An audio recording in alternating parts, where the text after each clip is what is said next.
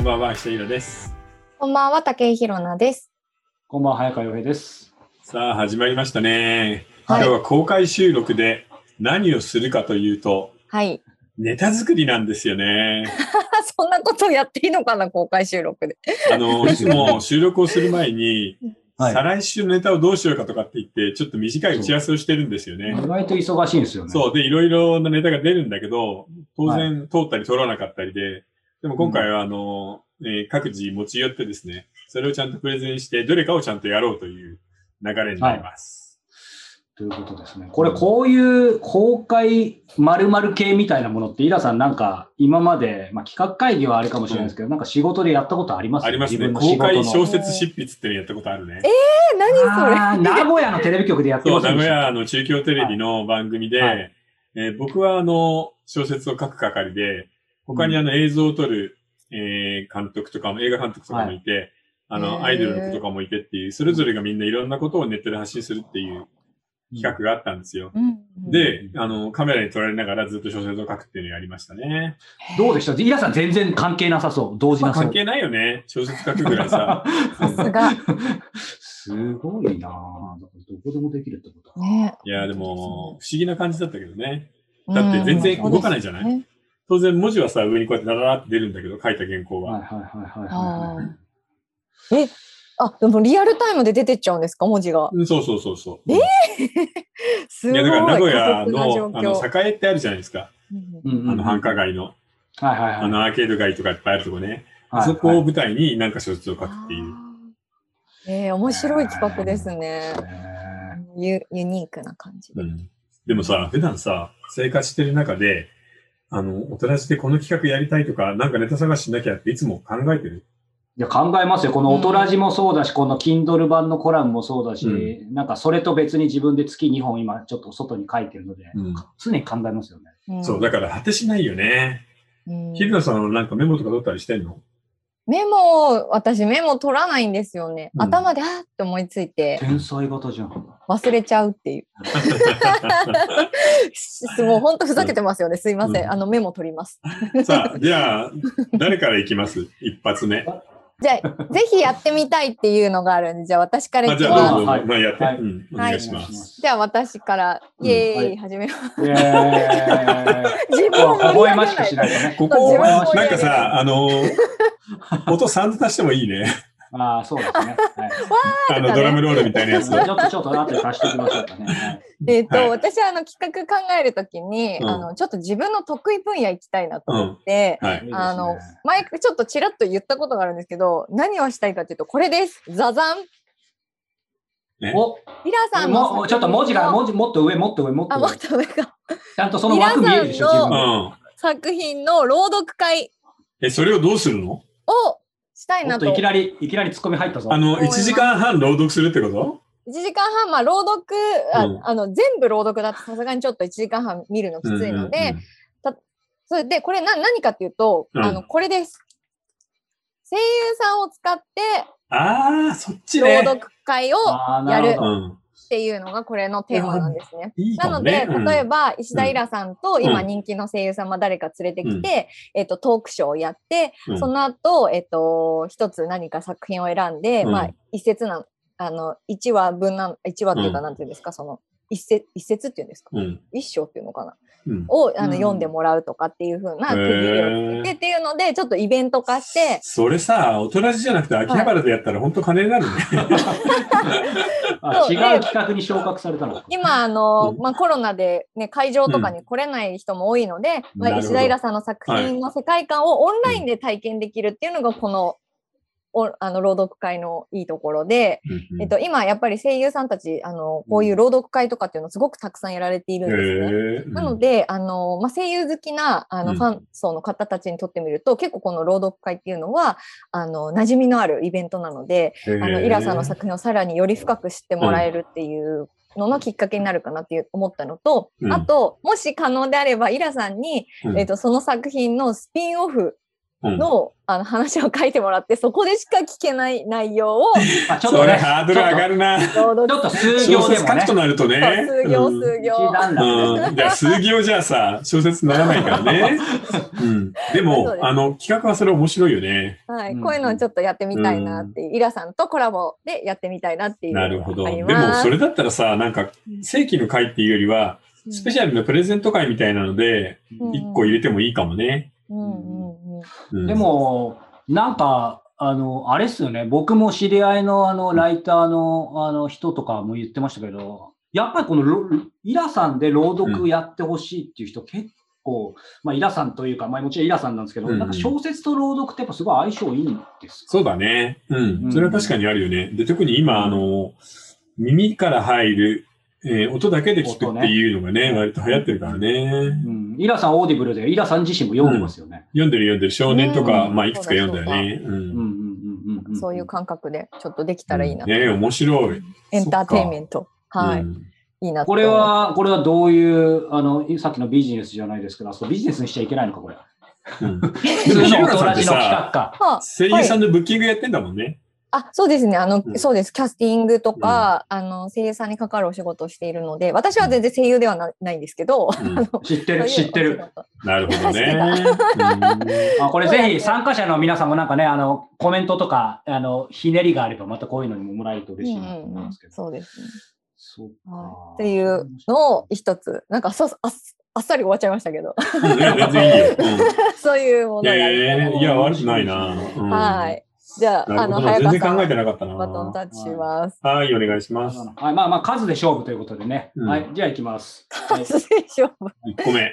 うん はいいはい石田イラ、えー、おとらじメンバーと行く6泊7日、大人のオンライン世界旅行。す。えー、どういうこえ、とだどうやってやるのはい、とりあえず6泊7日うん。に行くとしたらということですよ。これ6泊7日の旅行ってことじゃないですないんですよ。これ、えっ、と、まあ、要はですね、具体的には、えーここにはすいません、字が汚いんですが、えーうんえーイラさん、えーヒロナさん、僕がプランナーになってですね、えーそれぞれのとっておきの旅をご案内ということで、まあ、簡単に言うと、まあひえーイラさん、えーえーヒロナさん、僕、それぞれ今までに、えー、と当然国内外どこか旅行してると思うんですけど、この旅はすごい良かった。もうもしくはこういうのを組み合わせたらいいんじゃないかっていう添乗員になって、なって1プラン上げてほしいんですよ。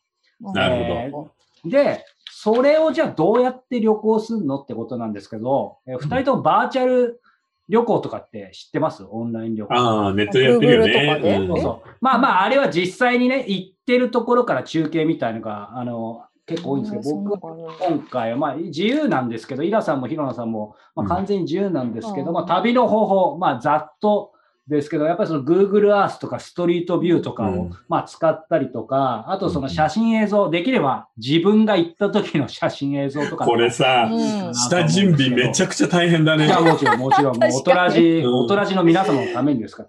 で、あとは逆にね、まあ、うんイラさんのために、その、そう言うと思って、うんえーイラさんは、そう言うと思って、ちょっと生意気でしたけど、はい、イラさんはトークのみでも OK です。トークなるだほけ、ど。あの、言葉の人なんで、トークのみで、えーその旅を、えーやってもいいかなと。なので、その方式は完全自由なんですが、えーそれを通じて、やっぱりね、今コロナでみんななかなか旅に行けない、ますます行けないので、えーそれぞれのとっておきの旅を、えーまあ、ひまあ、一つ、えー国内外どれでもいいので提案して、えーそれをですね、せっかくなんで、えーライブ配信して、うんえーその場で、えーユーザーに投票してもらうと。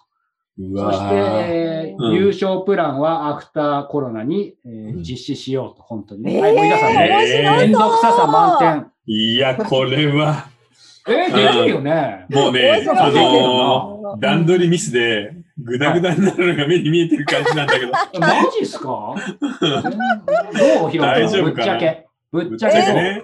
お私は旅行好きなので、あの、うん今までいいよね各地行ったところとかも、うんあの、こういうところいいよって人に話すの大好きなので、うん結構、あの、やってみたいなっていう。そっか。で、その最後でもに行けるっていうのが一番魅うん力。一人でも15分はプレゼンしないといけないね、そしたらね。全然できうるわ、けど。大変だな。確かにちょ。っと一人だけ乗り気じゃない方がいますう準んね。備は大変いやいや、うん。いや、でもなかなか手が込んでるんでうん、大変かもしれないとは思うけど、面白そううんな。るほど、はいなるほど。はいなるほどねそういう感じですはいはいはえーじゃあ僕はですねはい、やっぱりね、大人ちと言ったら本ですよ。おあ、本。ということで、このあの、おとらじで何回も紹介している、えーは人類史上最高の IQ を持っていたと言われる人、はい。覚えてますダヴィンチえ、誰いや、違います。えー人類史上最高の IQ を持っていた人。で、今回その、えー人の本の副題が、人間のふりをした悪魔と言われているな。んだその面白そうな全然本違うは。角度から来ましたね。えーちなみに、えーこの人とアルバート・アインシュタインのどちらかが、えー人類史上最高の IQ だったんではないかって言われてるんだよね。なんかそういうすごいものを作った人ですね、じゃそうです。すごいものを作った人、原子爆弾とノイマン型コンピューターを作ったあ、れあ。ジョン・フォン・フォン・ノイマンですね。あ番組でも何回か出てきましたね。出てきますあ。悪魔なんですかこの人。この人ね、ちょっとね、やっぱりおかしいの。サイコパス的なところがあるという。もうもちろんサイコパス的なところがあるだけじゃなくて、うん生涯に読んだものを全て一回読んだのは記憶しちゃうんだよね。へえ。で、ウィーンにで生まれるんだけど、子供の頃、えー、お父さんがパウルっていう鉄工業の大金持ちなのね。ユダヤ人なんだけど。で、えーウィーン中のアーティストとか、えー貴族みたいなのが遊びに来るわけよ。そうするとはいは、い電話帳を渡すんだって。うんお客に。うんで、ノイマンがその時5歳か6歳。で、電話帳一冊全部覚えてるから、えー、名前を読むじゃないうんえー、丸くなんとかさんとかって読むと、その人の住んでいる住所と電話番号をノイマンが喋るんだ。答えるんだ。へえ。そういう電話帳ゲームっていうのを5歳か6歳でやってるの。だからウィーン中の家の電話番号と住所と人の名前を覚えてたんだよね。5歳ぐらいで。すごい。うんうんなんていうよう楽しいな、なちょっと桁外れの天才エピソードが山のようにあります。その人なんかあれですね。犯罪に進まなくてよかったでいすや、ね。ほんとよかっったよたね。人のためになることでね、うん頭使えてね。で、ねちなみに、ノイマンと一緒に研究してた人は、ほとんどノーベル賞取ってるの。でも彼は、あの、50歳ぐらいで白血病で亡くなっちゃうんで、自分だけは取れてないんだよね。え、そうなんですね。そう、でも原子爆弾の開発、えー、なんだっけ、ノイマン型コンピューター、プログラム内蔵型のコンピューターね。今僕たちがソフトを入れて、あの、コンピューターを走らせるっていう、そのシステムを考えたのがノイマンなのよ。うん。で、ちなみにじゃあ、この、そうか。そう、噂によると、えー自分と同じぐらい頭のいいものを作りたかったんだって。いつも孤独だったから。あえーで、え悲ー、パ劇ソのコンを天才だ作ったっていう人なんだーね。うんへーで、あとほら、よくゲーム理論って言うじゃないですか。すごいうんあはの、いはい経済はい学の分野で。うんうん。あの、ゲーム理論もそうだし、そういうふうにね、いろんなジャンル で、ノイマンなんとか、ノイマンなんとかっていうのがいっぱいある人なの。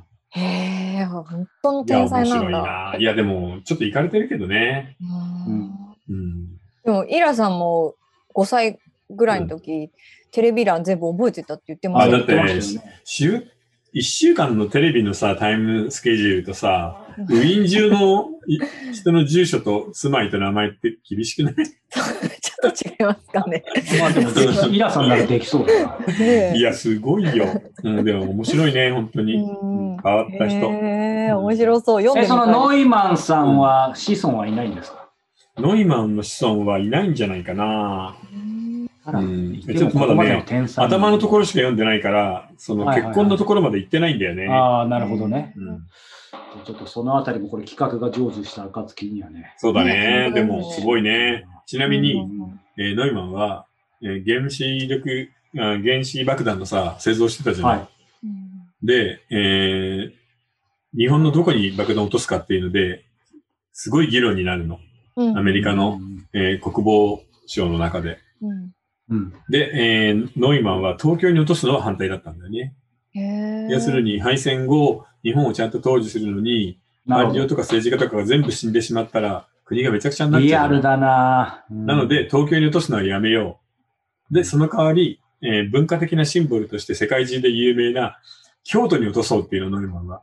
こういうところも悪魔っぽいでしょ確かに。うんでもその時最強の、のまあ、防衛大臣が、まあ、防衛庁長官が言うんだよね。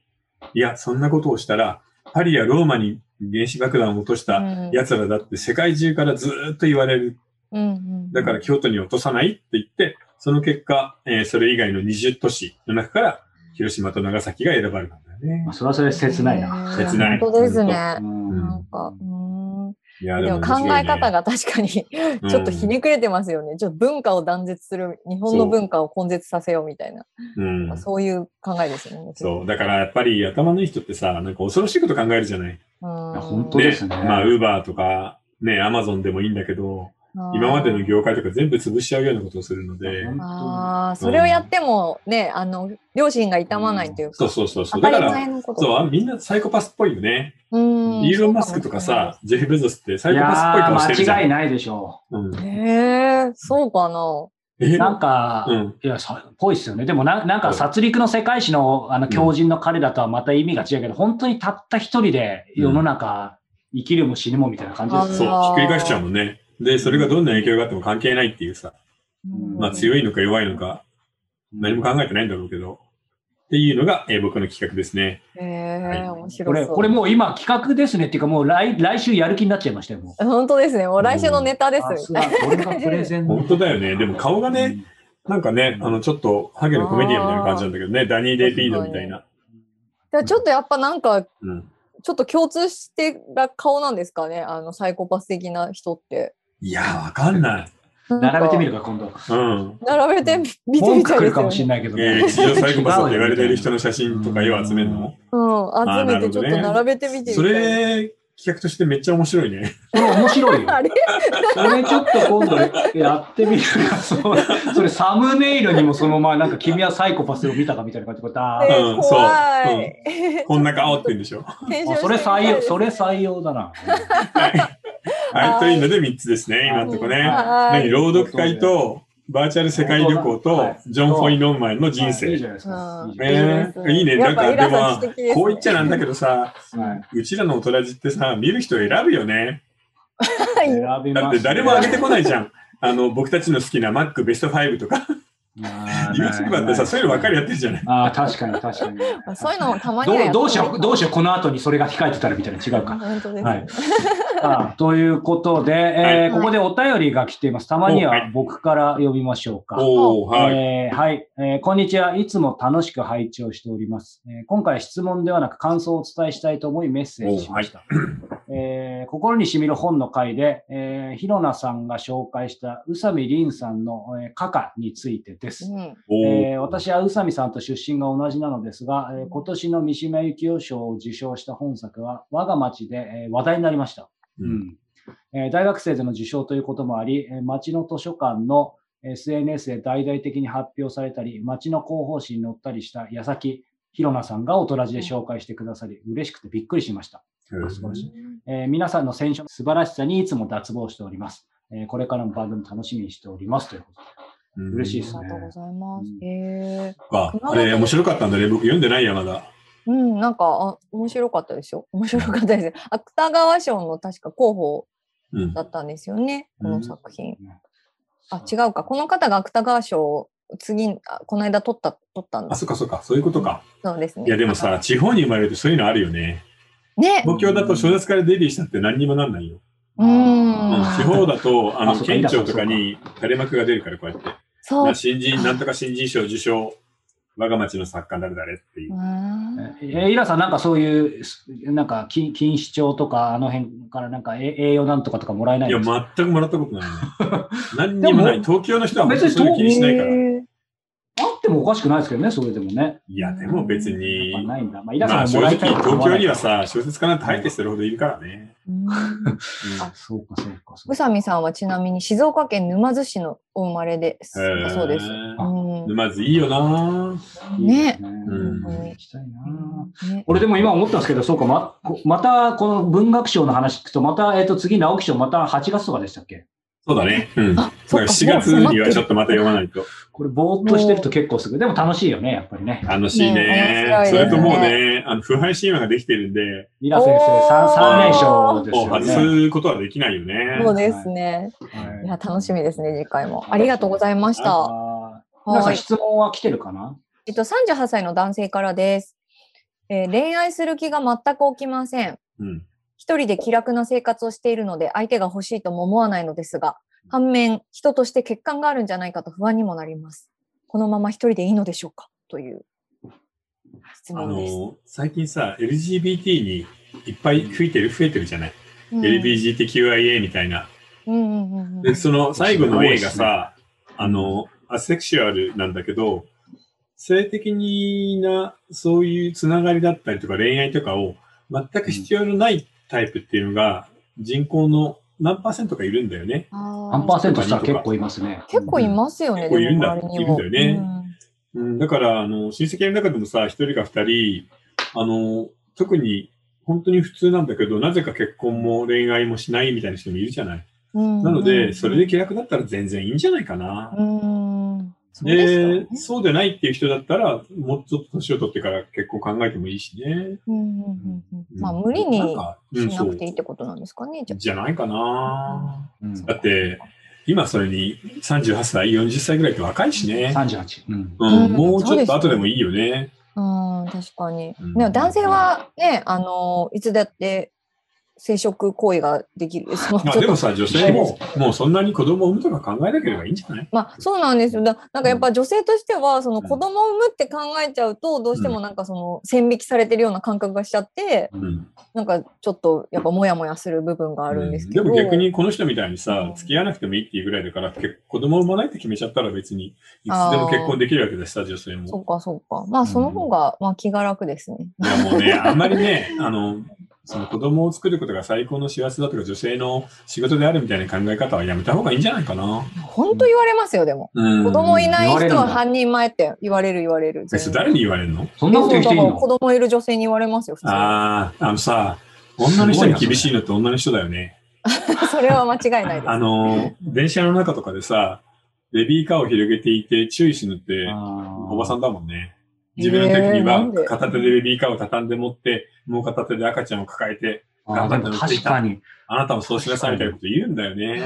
す。 確かに。なんかそういうのあった。で、あれ、ああれ、このおばさん、子供育ててななかったのみたいに思ったんですけど、むしろ育ててたのかじゃあ。うんああそういう人育ててるからこそこう人のあの自分と違う行為が気になってししまうっていうのそうそうなのかそもう。しなれないんですねなんだろうね。なんか優しくないよね。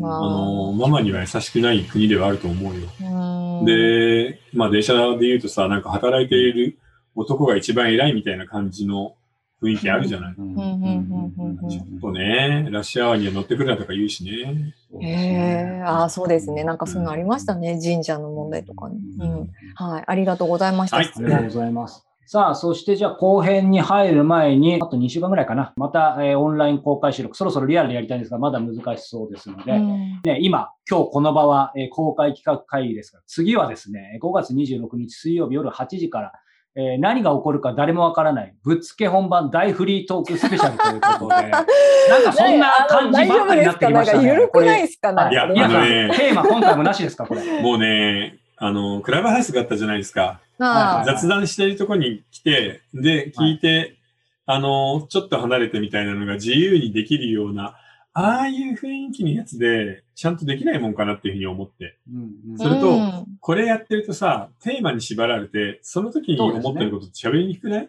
うんそううん今強例えば制みたいなね。うん、また来たじゃない非常事態宣言が。うんあはいはい非常事態宣言がさ、みたいな話、ちょっとできないからね。あそういうリアルタイム感もないですよねそう。そうそう。うん。だからなんか、もうちょっと緩い回を一回作ってやってみたらどうなるのかなっていうチャレンジ企画なんだよね。へー俺でも本当にある意味、あれですよね。なんか僕とかヒロナさんの成長度合いがちょっと試されますよね。そうだね。間を埋め る。そうそう そうそっちのかよかったなんか社会情勢についいてや、うんイラ、イラさんほら、やっぱりテレビとかもそうだし、うんもちろん慣れてるから、イラさん、たまにほら、怖いじゃん、ちょっと。こう、あ、間開けないで、みたいな。なんかその辺 が言わあー言われることあるから、そうそうう。んだから僕らちょっとその辺、いや、もうそういう時は強さ、何かを喋るんじゃなくて、相の手を投げとけばいいの。ああ、そうだよそうなんだ、そねうなんだ、なるほどみたいなのを入れればいいだけな制をね、の。どうしよう、俺ら愛の手ばっかり。うん全然座らなそういかやった本当にイラさんばっか喋って私たち愛の手しかししないっていう、まあまあまあねちょっと社会情勢勉強してきます。 社会情勢とかじゃなくていいと思うよ。それよりは、なんか、ね、さっき言った、えー女性の今の問題の話とか、ああ、そっかそっか。恋愛事情とかの方が全然楽ししいと思うよね。うん、そっかそっはかい。まあ知らないこと無理に喋らない方が良さそうですね。じゃあははいい。ということで、はい。5月26日はフリートークスペシャルということで、詳しくは下の URL をご覧いただけたらと思います。はいさあ、そして、えーこの後、えー公開企画会議続きはですね、えー先週もお伝えしたように、今回から3つ、えー視聴方法があります。うん1つは、えー YouTube メンバーシップ。えー二つ目は、えーニコ動。そして三つ目はですね、えーついに音声フルバージョンが、えー聞けるようになりました。audiobook.jp さんで、えー聞き放題、えーサービスがありますので、そちらから初月無料で今なら、えーおとらじ、えすべて聞き放題ですので、音声でぜひ楽しみたい方はこちらからどうぞということで、詳しくは下の URL ご覧ください。はい。それではまた、えー後編でお目にかかりましょう。はい、後ほど。